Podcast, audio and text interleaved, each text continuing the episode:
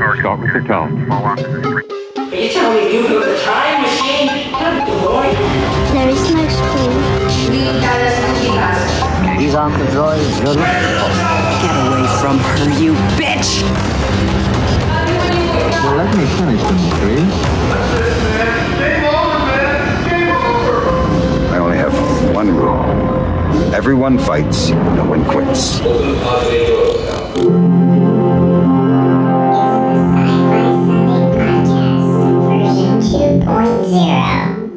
Welcome to the Sci-Fi Sunday Podcast, version 2.0. I'm your host, David S. Dawson.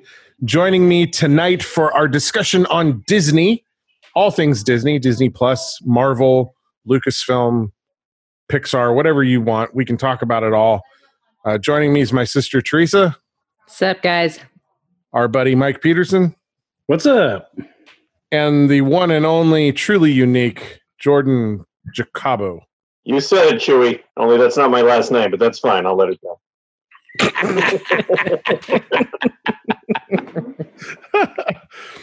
Well, hi, guys. How many different ways can you say his last name, David? Don't even tempt me. Yeah, no. Let's not.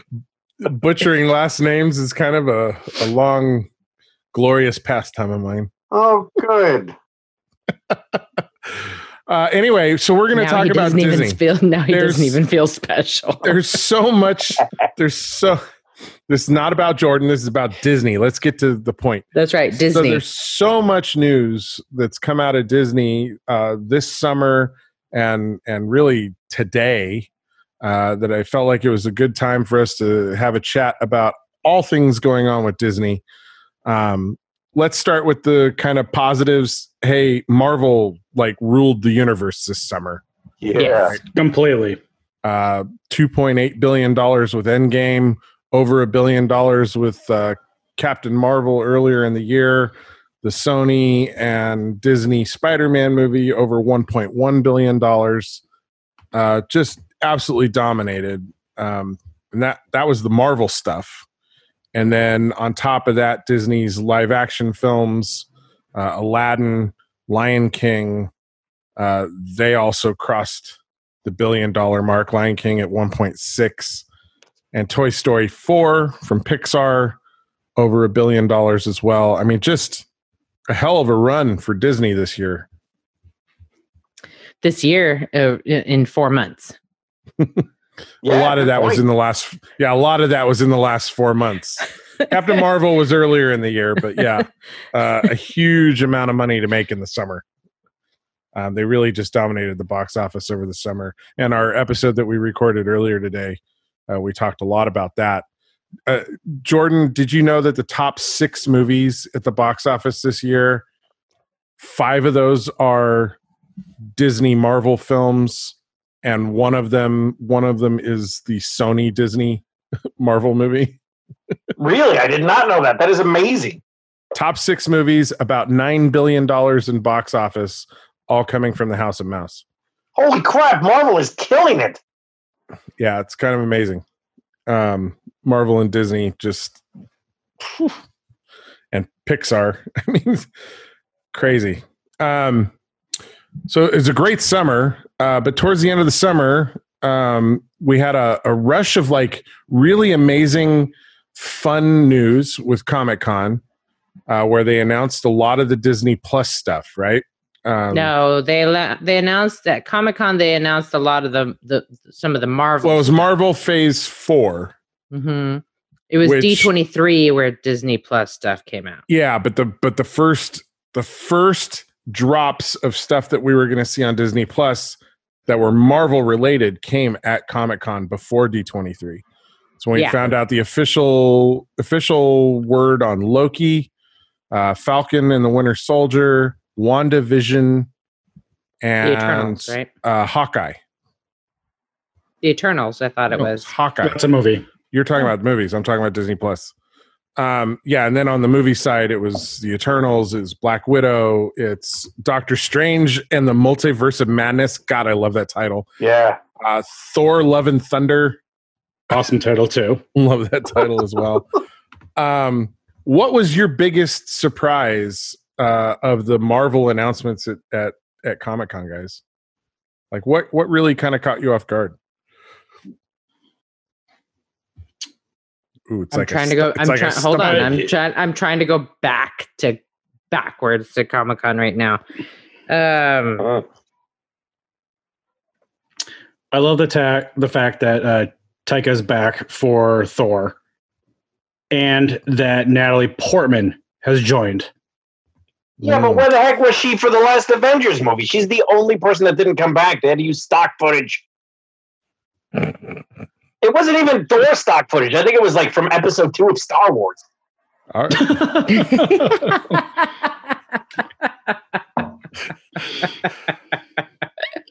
You could tell because you could see it in her dead eyes. But yeah, I don't think anyone saw Natalie Portman walking out on that stage. No, that was a huge surprise. Yeah. Yeah, it was a big, big surprise. And according to everything I've ever heard, is she was disappointed in where her character had been going in the Thor movies, because she was just a glorified girlfriend for Thor. She really didn't feel like there was much for her character to do, which, honestly, if you go back and watch those first 2 Thor movies, it's not an unfair criticism of what she was given to do. Yeah, she's a bit of a Mary Sue. Yeah, very much so. But apparently it took one sit-down dinner between her and Taika that lasted like 2 hours, and she walked out and signed a contract to come back. Holy crap. And I guess she's going to be the female Thor of the MCU. So it'll be interesting to see how that all turns out. Yeah, I'm looking forward to it. I hope they bring back Kat Dennings. Oh, I love her. I did see somewhere recently that Kat's coming back, yeah. Oh, thank God. She makes life worth living, How cool is the What If series going to be, huh? Yeah, that was the next thing I want to talk about. Like, the What If stuff is pretty cool. Animated. Yes. And... But voiced by all the main actors. Yes. Yeah. And I think that's one of the things that I think I'm the most excited about all these Disney+ series that they're putting together, is that they're bringing all the big guns from the movies. Like, they're coming back to play their parts. They're not, look, when they did Ferris Bueller for television, right? It was not Ferris Bueller. Right? Yeah. Some weird actor, somebody we've all forgotten long since. But that's not the case with these Marvel shows. They're going to be, and even the Lucasfilm shows. They're bringing back Cassian Andor from the Rogue One film. Mm-hmm. Ewan McGregor is coming back to play Obi-Wan Kenobi. That's all is right with the universe. So excited. Wait. That announcement came at D23, of course. The D23 stuff too, they announced more Marvel shows. We got to see our first like really good looks at The Mandalorian, which looks amazing. Oh. So looking forward to that show. Jordan, how much of that show are you aware of? Like, I've been studying up a lot on The Mandalorian, and I love that they brought in Carl Weathers. You know what I mean? Although, I was telling a friend of mine, how funny would it be if in the first episode, Carl Weathers got his arm ripped off, and they had to put in a prosthetic robot arm? Oh, am I the only one that saw Predator here? That's fine. That's okay. That's just fine. It's a real deep dive there, Jordan. Oh, I'll go deeper. I've been making jokes about him as it pertains to Arrested Development. He buys all his starships at police auctions. I know, but I'm excited. It looks fantastic, right? And how cool does that female? I don't know if she's a protagonist or an antagonist, but she looks like she can hold her own. She looks tough, that woman. Gina Carano. Yeah, I guess I don't know what her name is. Yeah, she's a MMA fighter. Yeah. So Mike tough, is very excited. Tough broad. And then she went on to Deadpool. Oh, she did? Yeah. Yeah, she was I forget the character's name in Deadpool. Well, this is going to be great. What character was she in Deadpool? The big one. She was like, yes. She, the first Deadpool? Yeah. Yeah. At any rate, that's neither here nor there. She looks awesome in the Mandalorian trailers. Everything about that show looks tonally spot on. Oh yeah. And I'm excited because Jon Favreau and Dave Filoni are both sharing the duties of bringing that show to life. Sweet. More than anything, I'm just happy that Dave Filoni is involved because that man has been the heart of Star Wars for the last like 15 years. You ain't lying. Isn't Taika in that too? Taika is voicing the voice of the robot. Yeah, the assassin droid. Yeah. And he's directing at least one episode. Yeah. Bryce Dallas Howard is directing an episode too. Yeah. Who's Taika? The guy who directed Thor Ragnarok. Oh, this is going to be good. It's an all-star cast. Sorry. Jordan is so loud. Sorry, I'm just really enthusiastic about Star Wars. You know. Real quick, though, in that scene where we finally... Look, here's the thing. I'm a huge Star Wars nerd, or enthusiast, if you will. And so years ago, I read a story where IG-88 took on this whole mercenary troop, right? And I'm like, IG-88? That's... How? He doesn't look menacing. But then they finally showed that IG droid fighting, and I'm like, this is everything I could have ever dreamed of. Right? It's a brief shot of him fighting in that trailer, but you're like, holy crap! Yeah. Oh, it's amazing. That is a great trailer. One, it just, again, you just shows that even for a TV series, they're putting the budget in for a feature film. Like, it looks stunning, but, like, it is Old West style. Like, you know, you've got duels going off. I love when he shoots the guy and he closes the door on him, the blast door. Yeah, I believe what I read was it's $100 million budget for the season. Oh, and I think it's 10-episode season. Basically, $1 million or $10 million. Yeah, basically $10 million an episode, which actually. Surprisingly, not that much. Not that much, yeah. But wow, you know, Jon Favreau will do it justice though, because that guy does a lot with very little budgets. Yeah, well, and that's why Iron Man was such a success. You know it, baby. He set a tone for Marvel, and I think he's going to be setting the tone here for Lucasfilm going forward. Yep. Well, he voiced and helped out a lot with the Clone Wars. Oh, he did? Yeah. Oh, I didn't know that. Yeah. I can't. With Rebels too. Rebels, he was the guy, the Mandalorian with the black saber. Oh yeah. Pre-Vizsla. Yes. Okay. Yes. Yeah. Yeah. Wow, you really know your stuff, Mike. You and me, buddy. I try.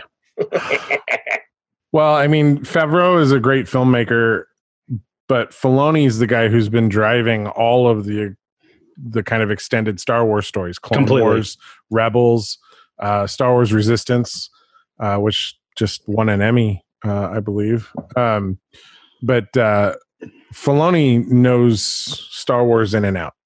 Right? Yep. He lives it, breathes it, eats it, you know, like...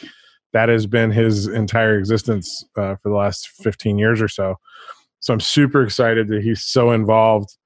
And actually, this is the first live action thing he's ever directed and produced and worked on. So I hope that he starts transitioning into controlling and guiding more of the Lucasfilm Star Wars franchise in kind of the same way that Feige has been handling Marvel, you know. You need somebody who has that passion for the material to kind of guide things through, you know. Kathleen Kennedy can run Lucasfilm, but there should be somebody overseeing Star Wars. And Filoni has been doing that for years on the animated side. I think he's the man to kind of handle that going forward for all of it. Agreed 100%. Yeah, I'm with you. Yep. What else was announced for Disney Plus that we got super excited Speaking about? Of which, so you got the entire seasons of Clone Wars plus the new seventh season that they were That's right. Yay! The seventh season. Yeah. What a time to be alive, baby. Finally finishing out the Clone Wars story.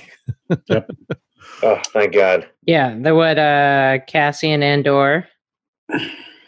Right. So that's going to be pre-Rogue One. Mm-hmm. Following Cassian around.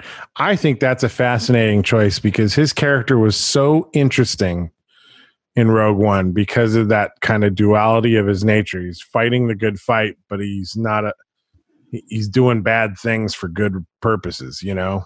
I think that'll be a really fascinating story to follow. Yeah, I think it's going to be good. It's kind of like what they did with Temple of Doom, right? It's a prequel to the first Indiana Jones movie. So in this one, he's kind of a piece of crap and he turns into a decent guy, you know? And I think that's kind of what they're going to do with the Andor. Right. Yeah. That's going to be great. Yeah, and what's his name? The actor. Diego Luna. Yeah. I think he's fantastic. And yeah. I'm super excited to see him get to kind of lead his own Star Wars story. I think that's going to be a lot of fun. You know, not to sound too cheesy, but it's nice to see some representation in the Star Wars universe because Diego Luna is my age, right? And so I followed his career since I was 12.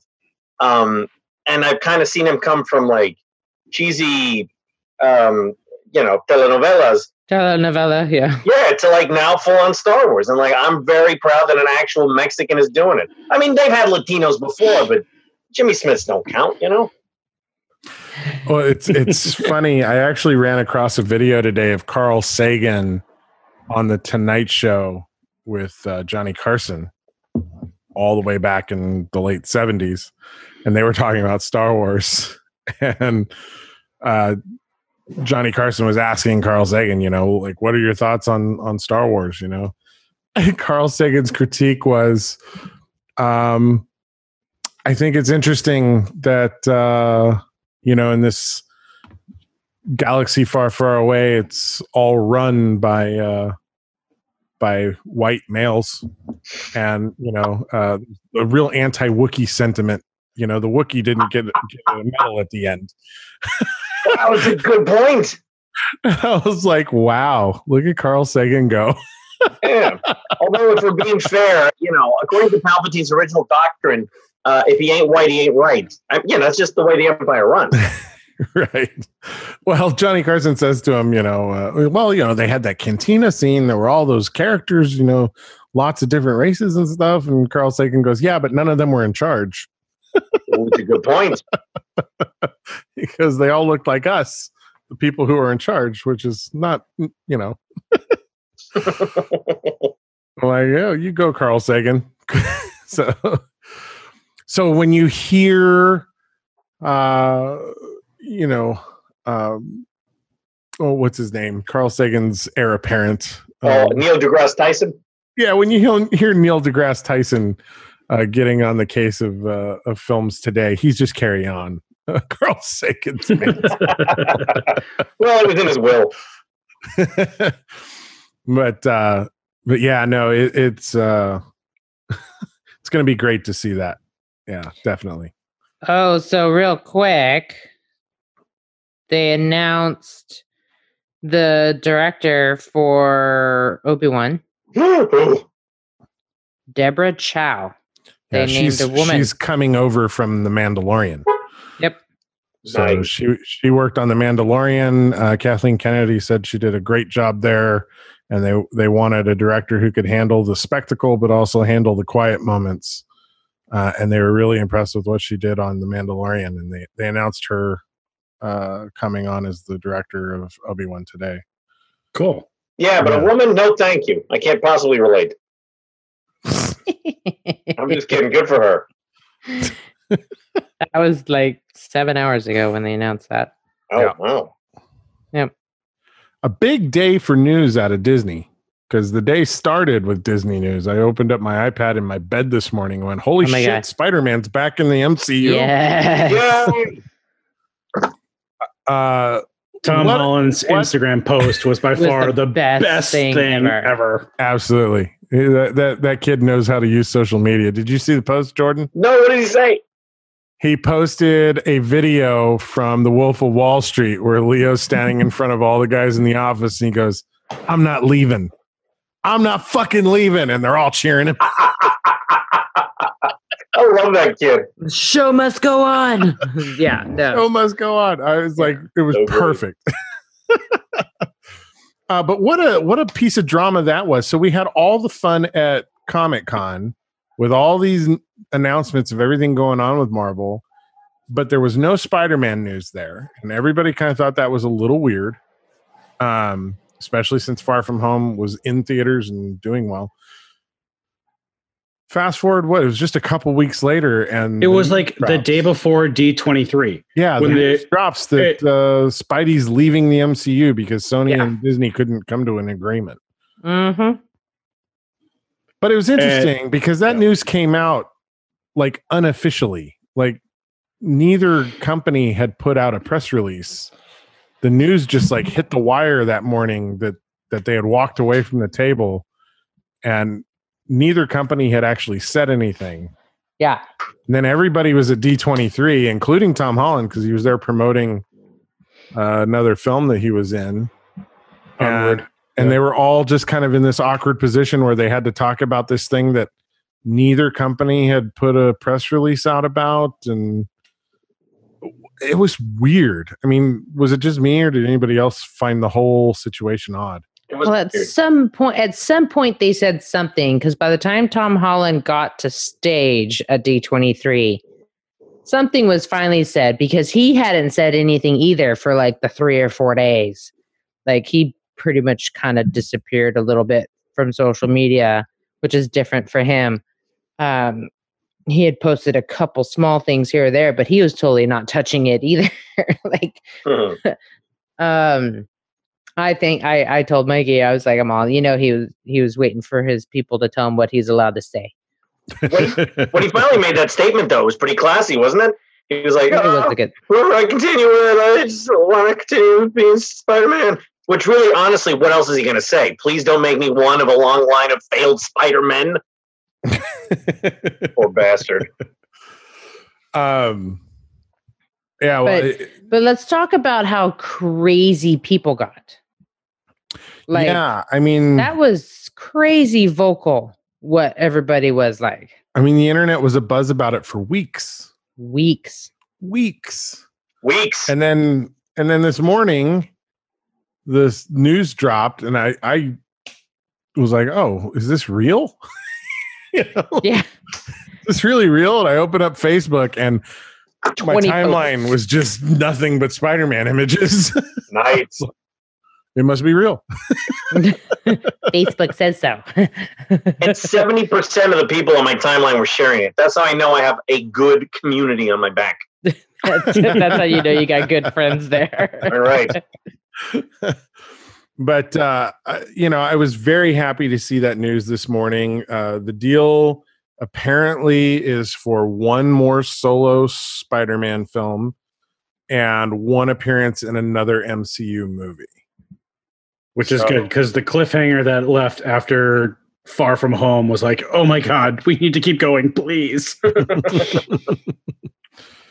I read an interesting piece on one of the fan sites or whatever today where they were like, maybe...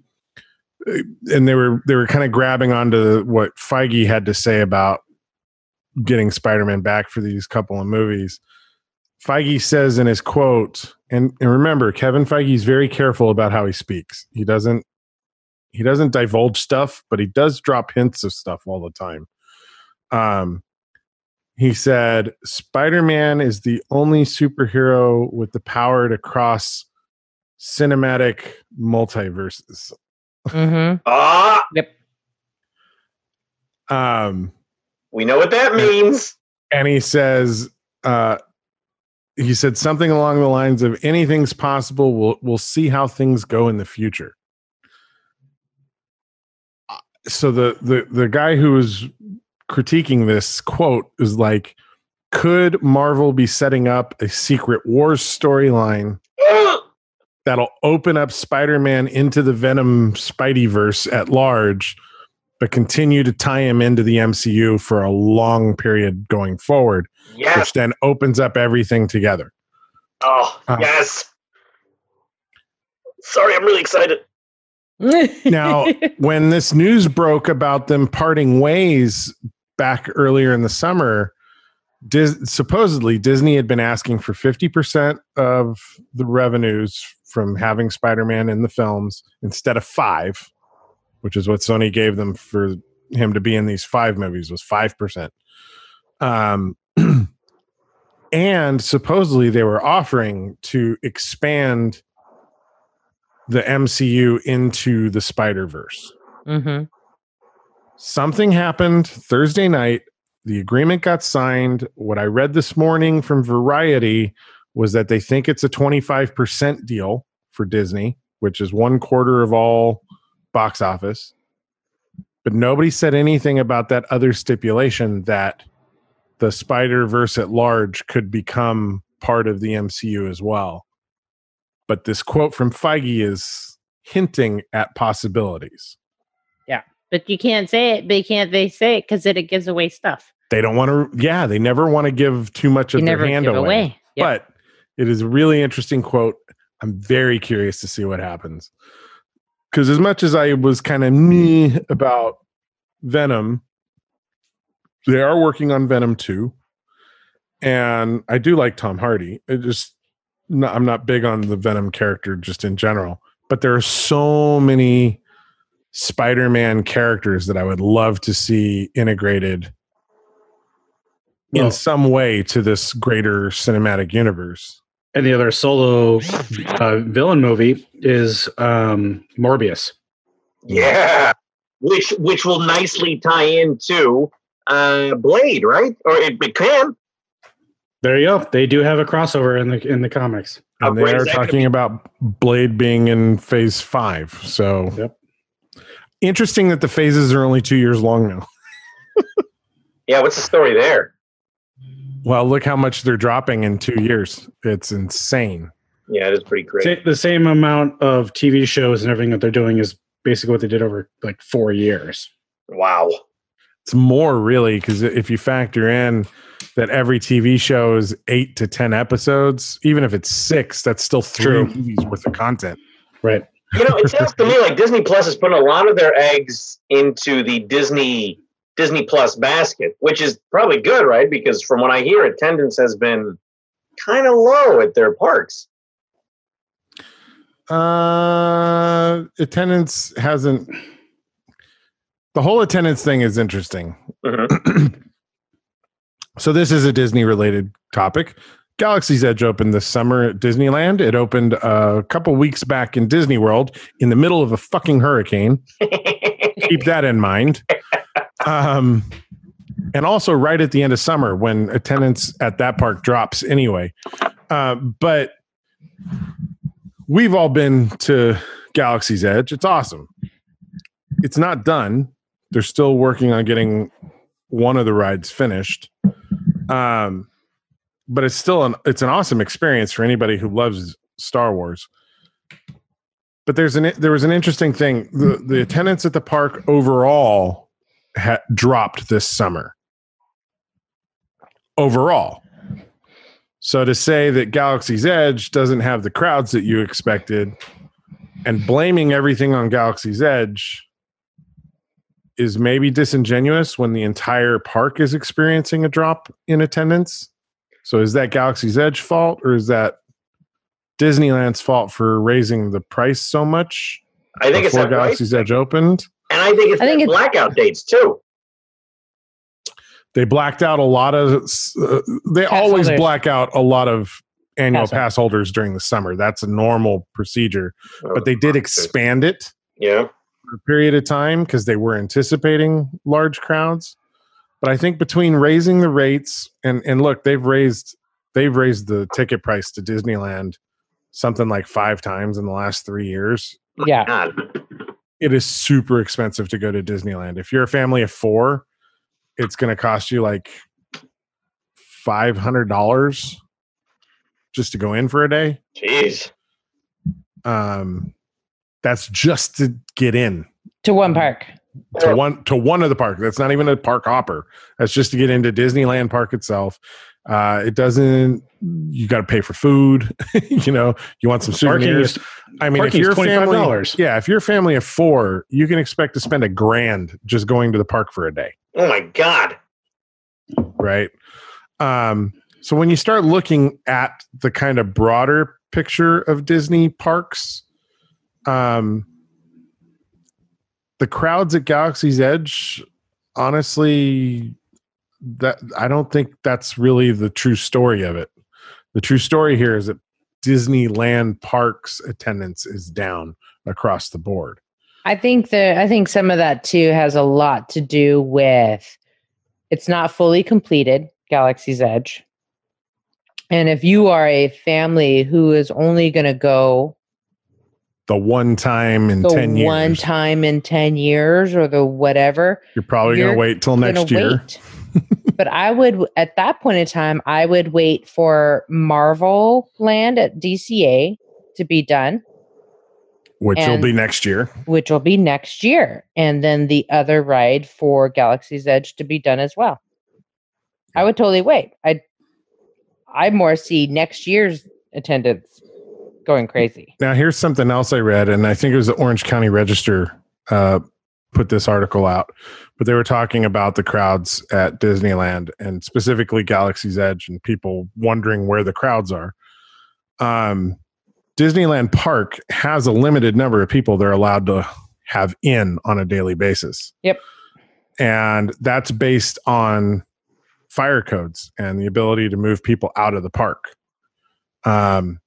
There aren't significant increases in exits because Galaxy's Edge got put in than there were before. Yeah.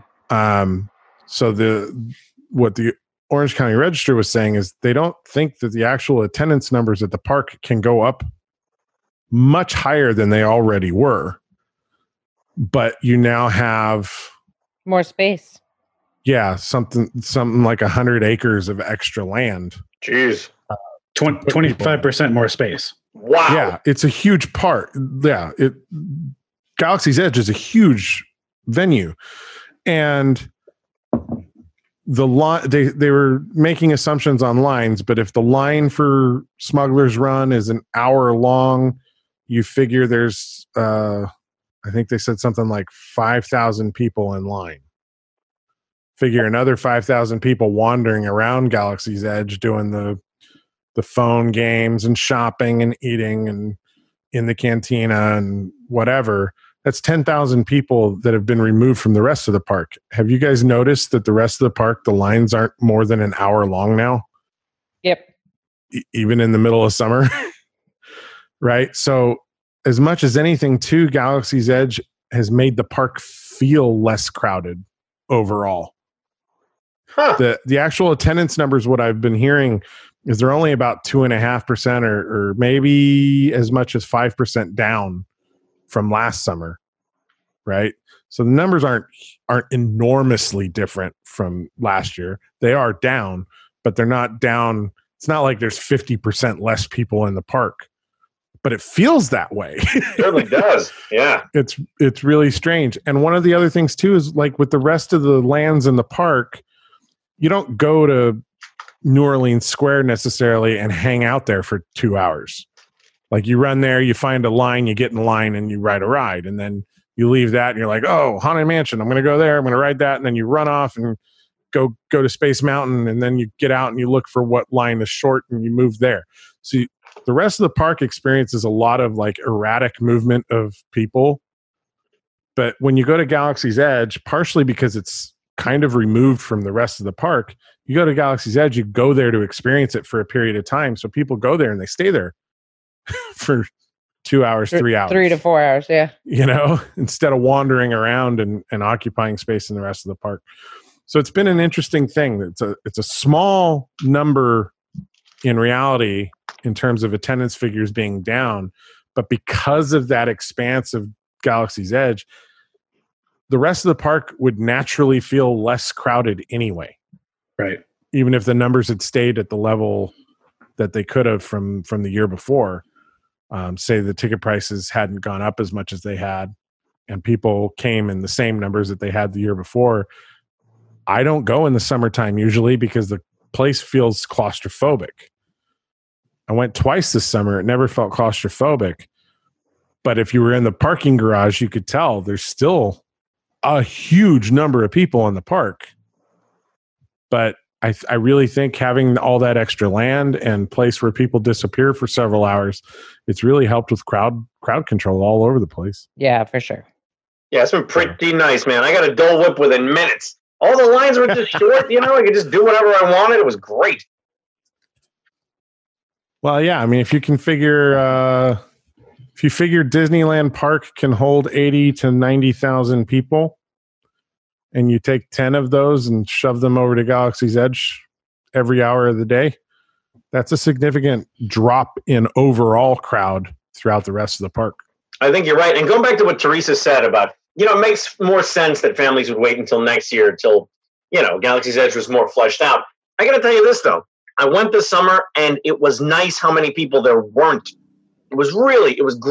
I didn't have to deal with a lot of swarming, you know. I got to see things comfortably. It was great.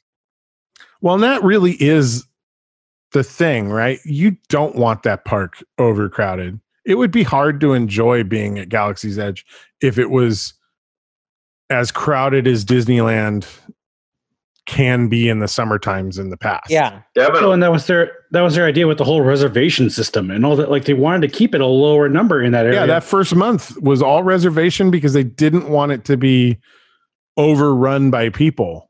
And, you know, quite frankly, I think that had an effect too on attendance through the summer, because everybody was like, holy crap, they're doing this like crazy reservation thing for Galaxy's Edge that first month. It's going to be insane. And I think that really tempered a lot of people's desire to try and go in the first 3 months of it being open. Well, I knew a lot of people that are like, oh, I'll go in the fall. Yeah, I've heard that from a ton of people. I'll go later. And I keep telling them, no, go ahead and go now. It's easy. You know?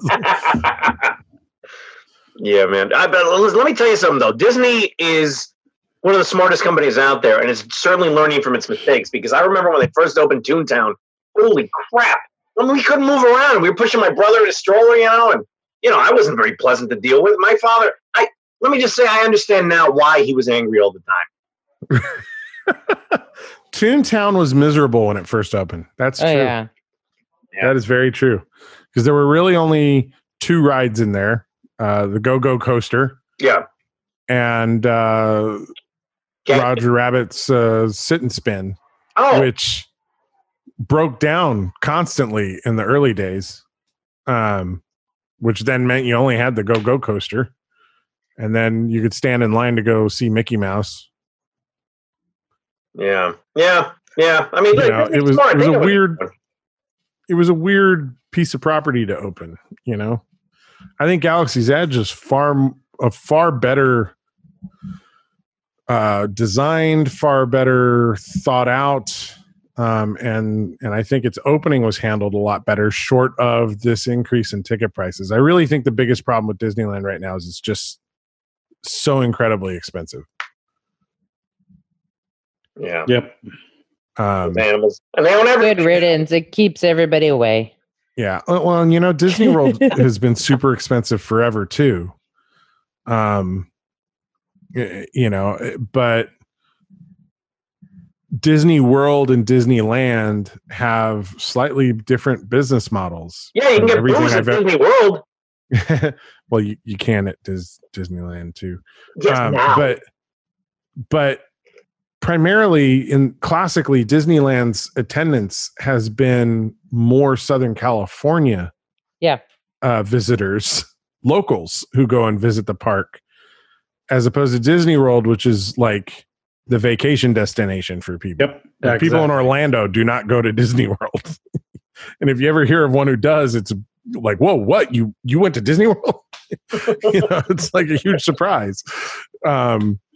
But that's why the rides there, they typically don't change. Like here, for Nightmare Before Christmas and Haunted Mansion, you have your fans that love the switchover during it.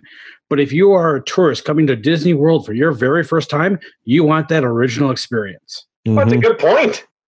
Yeah. So they do things at Disneyland differently. Yeah. Because the, you know, 10 years ago, gosh, was it 10 years ago, 12 years ago when they started doing the Haunted Mansion holiday? They were doing that because the majority of people who came to the park, especially in the wintertime, were locals. Huh. You know, because people don't vacation to California in the winter. You know, it's a summer destination. So, you know, they did the Haunted Mansion holiday to try and increase locals coming into the park to visit rides that they felt like they've seen a million times already in a new way. Yeah, well, and that sparked them doing... like with Space Mountain, you had Ghost Galaxy, you know, and Ghost Galaxy, and the one summer they had all the Red Hot Chili Peppers music. Yeah, we had Oh, that sounds amazing! It was so cool. Yeah, the Chili Peppers came in and like redid their songs and timed them out to the ride. They did that to the. It's in Credicoaster now, but it was yeah. So they did it on California Screamin', and they did it on Space Mountain both. Yeah, it was so cool. That sounds amazing. Different song for each ride. Each one about California. Cool. Yeah, that's incredible. Yeah, but Disneyland is always. You're right. It's always in flux. I mean, you know, 10 years ago, you could see a pirate sexually harass one of the wenches. You don't see that no more, and I'm with it. Yeah, now they just chase food around. Yeah, well, as it should be. I mean, I'm just getting my tastes are changing, you know. So Disney Plus, super exciting. Can we talk about the Jeff Goldblum? So that's where I was going to get to. Like, I'm super excited about all the little original docuseries that they're doing. Right. One day Disney has done documentary series forever. It was one of the things that Walt loved. They did some of the best nature documentaries around in the like 50s and 60s and 70s. Well, yeah, now they actually have National Geographic with it, so that's really cool. But yeah, so you have One Day at Disney, which follows all the different like jobs at the Disney parks, which is going to be really cool. Encore with Kristen Bell, so that gets a reuniting. High school cast members. Yep, and putting them in their places as an adult once they forgot all that stuff. But then the other big one is The World According to Jeff Goldblum. Oh, it's gonna be amazing. So good. Basically, yeah, it's just follow Jeff Goldblum around. That'll be fun. I'm so excited. What more do you want? That sounds incredible, man. Life finds a way. This is not Disney related news, but did you all see that news about Jurassic World 3? Yes. Yep. Yes. Yes. All three of them are back. That's going to be awesome. Yes. Also, I heard they were digging up David Attenborough's corpse, you know, just in case this doesn't work for the iteration. Let's be honest. Getting the original cast back is what they need after the last, I mean, you know, turd is a strong word, but not strong enough. Yeah, we'll have a whole nother episode that'll focus on the Jurassic Park franchise. Well, that's a great idea. We'll do that episode next. We have one more major Star Wars thing coming this year with the Rise of Skywalker.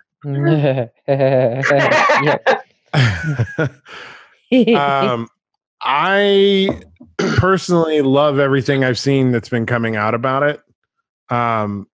Trying not to get too wrapped up in rumors and speculation about what it's going to do and how it's going to play out. But I've loved the clips I've seen. I love the trailers that they've put out so far. I believe we should be getting a new trailer, like the final theatrical trailer, in a couple weeks. All right. I have barely watched anything, but I mean, ask David, that's how I do it though. Like I don't. Teresa's trying to go into Star Wars spoiler free. Yeah. Ooh, that's tough to do, pal. It is. It's a tough one. I've always been able to pull it off. I'll watch like maybe one or two of the trailers, and that's about it. Like that's about the extent of what I'll do. But you have seen the latest trailer? No. So we can't talk about a certain character that looks insanely creepy now? You can, but I can go off the listening. We don't want to ruin it for you, but I think everybody here knows what I'm talking about. You're talking about Red Eyes? You're damn right. And let me tell you something. She looks even spookier in that trailer than Darth Maul looked throughout the entire episode one. And that dude looks like the devil himself. Are we talking about Noxzema Girl? No. What? We're talking about Rey. Evil Rey. Oh, how creepy. No, I know. He is horrifying. I'm so creeped out. Yeah, I have a feeling that'll be a Vision. But yeah, me too. I hope so. Oh, that one. No, I did watch that trailer. With the switchblade? Yeah, yeah, with the switchblade. Did you see the... Yeah, because we stopped and rewound it on the switchblade. I was like, wait, hold on a second. Do you see the animated GIF where the person like turned it into a multi-tool? Yes, I did. Yes. And it's the Swiss Army knife. It's like a Swiss Army knife. It's hilarious. It is a weird lightsaber. Ray looks like she's ready to fight either the Jets or the Sharks. Well, I think it's going to be interesting just to see how J.J. Abrams wraps this up. He has gone on record as saying that nothing that Rian Johnson did diverted him from the original intent of what they wanted to do for this third film. So it'll be interesting to see where they go. Yeah, but is Rian still getting his own trilogy? Sorry, what's that? Is Rian still getting his own trilogy? Supposedly, he's still working on developing a new trilogy. And you know, I honestly, if you take Star Wars and put Rian Johnson into other aspects of it, where he's not dealing with Luke. Yeah, like Old Republic. Give him an Old Republic story. No. Yes. Give that to the Game of Thrones guys. Oh, you're right. They would be better suited. You're right. And they're supposedly working on a trilogy as well. But there's no word on when. And that's the other news from today. Kevin Feige is being brought on to produce a Star Wars movie. No word yet on what one exactly that is, but that's super exciting too, because that man loves Star Wars as well. Oh yeah, he does. So, did you see Brie Larson's tweet after that news came out today? No. What did she say? She goes, because you know she's been campaigning like all summer long that she wants to be a Jedi, right? She went to Galaxy's Edge when it opened and took all these photos of herself in costumes. She tweeted out today, "Did someone say Star Wars?" Yeah. Nice try, Chris Evans and Baru and nothing. And Chris Evans supposedly tweeted out something as well. So you know, everybody's going, will we see Captain America and Captain Marvel appear in a Star Wars movie together? I'd be all for it. Yeah. I'd be fine with that. But whatever it is Feige's doing, it'll be really interesting to see what it is they're tapping him to do. Because I like him. I like him as a producer. I think he's got a great eye for good stories to tell, and nurturing talent. Like he seems to do a good job nurturing talent. So really excited for that. Yeah, this is gonna be great, man. Is there anything else from all the Disney news this year that we've missed? I think we've touched on all. Well, I mean, Disney Plus just alone is going to be massive. I mean, that's just, yeah, it's what, $6.99 a month? Yeah. Like, or you can bundle it with Hulu and ESPN, but, And then it's $12.99 a month. Yes. But that's more for families, let's be honest. People who like Disney don't particularly like ESPN. Oh, am I speaking for myself? I'm an arts guy. I don't give a crap about sports. I'm sorry, manly men. So proud. Something for dad to watch while the kids are all. Oh God! What category do I fall into?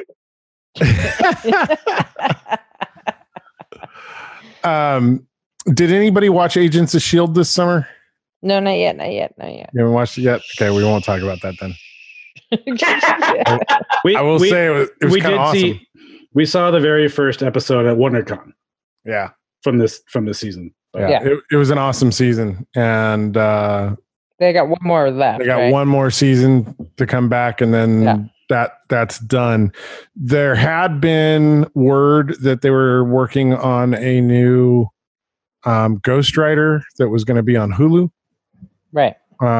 With the Ghost Rider that they had from Agents of S.H.I.E.L.D., but news came out today that that has fallen apart. So it's Nicolas Cage again, baby. But what that means is when Agents of S.H.I.E.L.D. ends, the only Marvel TV left really is what's going to be on Disney+. Yeah. Right? I think there's still some X-Men shows on the Hulu channel, or on Hulu. Who could say? But I am excited. I think a lot of that X-Men stuff will start wrapping up in the next year or so. Right. I'm excited for the 90s cartoon X-Men to come back. Right. It is? On Disney Plus, the entire 90s cartoons are all going to be on it. Yep. Yeah. So Spider-Man, X-Men, Spider-Man's, the X-Men's, Disney Afternoon of the Simpsons. Oh my God, this might be the best. Okay, then it's absolute. I'll even get the ESPN bundle. I don't care. Give it to me. Yeah. Besides, obviously, the entire catalog of their movies and Pixar's movies. You're gonna get DuckTales, Darkwing Duck, Tailspin. Yeah, that whole Disney Afternoon stuff from the '90s. Yep. My childhood, which I'm kind of excited about. It's gonna be great, man. You can order Disney Plus right now if you go to disneyplus.com. It's $6.99 a month, or you can prepay $69.99 for the year. You can buy the 3-year thing, so it turns into $4 a month. I haven't seen the 3-year thing on there. We just had a friend do it, but you have to be a Disney. You have to be a D23 member, or Disney Movie Awards. Yeah. Yeah, but normal people, $6.99 or $70 for the month. I mean, really, I haven't had a cable bill back when I had cable and satellite that was less than $120 a month in years. So $70 for a whole year, pretty good deal considering all the stuff that's going to be on Disney Plus. The only thing you have to do is start thinking about okay, if you're going to pair it with anything else though. That's where it starts to get a little bit more expensive, right? Yeah, but I mean, I cut the cord. We don't have cable here anymore. Oh, I haven't had cable since 2004, 5. Yeah, but so I mean, I'm paying for YouTube TV so that I can watch some broadcast stuff while I'm traveling. That's $50. Netflix is $12.99 or whatever, right? That's all I'm saying is if you have multiple subscriptions, it adds up. $7 for Disney Plus, that puts me at what? That puts me at $70. $5 a month for Apple TV Plus, which so $75 a month. It's $75 a month for the major stuff. So $900 a year. HBO. Is going to be having its own streaming service, which will be the Warner Brothers catalog. Oh, great. Which will also be the official home of Doctor Who streaming, apparently. Oh, wow, really? Okay. That comes out next year. And then Amazon Prime, $70 a year, $120 a year, whatever for Amazon Prime. Hey, real quick. And that includes so much other stuff. Hey, as far as the Doctor Who streaming, now is it going to be every episode or just the last 37,000 they've made in the last decade? I believe it'll be the whole Doctor Who catalog. I think it's the whole catalog, yeah. Wow. Yeah. So, yeah, should be interesting. But yeah, I think streaming is the way it's going to go. I'm paying, $6.99 a month or whatever for CBS All Access as well for Star Trek. Sweet. Totally worth it, buddy. Yeah, well, Picard comes out soon. I'm looking forward to that. So. What a time to be alive, dude. So, anyway, lots of cool stuff coming from Disney. If you're a Disney fan, there's no better time to be alive, as Jordan said.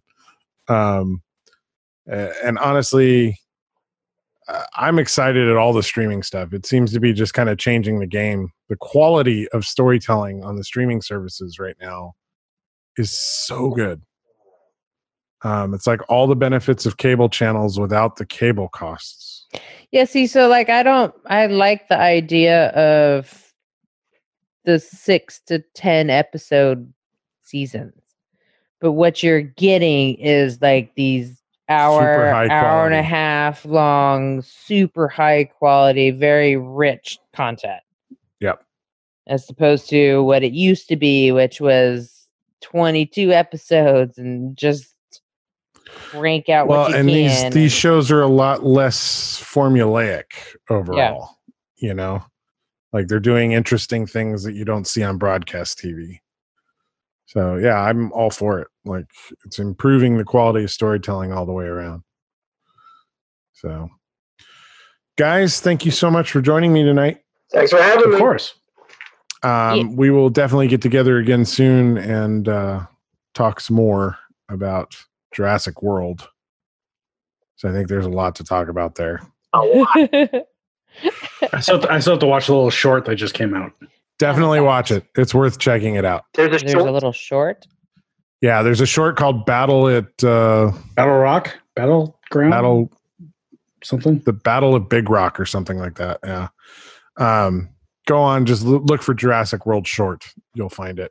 Awesome. Colin Trevorrow wrote and directed it. So it's the guy who's behind the whole new Jurassic World series. He didn't direct the second film. Thank God. But this short is cool because it totally sets up what I was hoping they would be doing after the ending of the second film, where humans and dinosaurs are literally coexisting in the world. Sweet. And this really sets the stage for where they'll be taking Jurassic World 3. And I actually find it exciting. And then to hear that the original cast is coming back for the third one, I think it sets the stage for a really interesting third film. And that, for me, Jurassic World 2 felt like it was treading water to get to this one. So, but we'll talk more about that on the next episode. Until then, I'm your host of Sci-Fi Sunday Podcast, Dave Dawson, and I've been chatting with my buddies. What up? Mike Peterson. And Jordan. Jacobo. What's his last name? I don't think that's his last name. That is it. Jacobo. No, what? Teresa Dawson.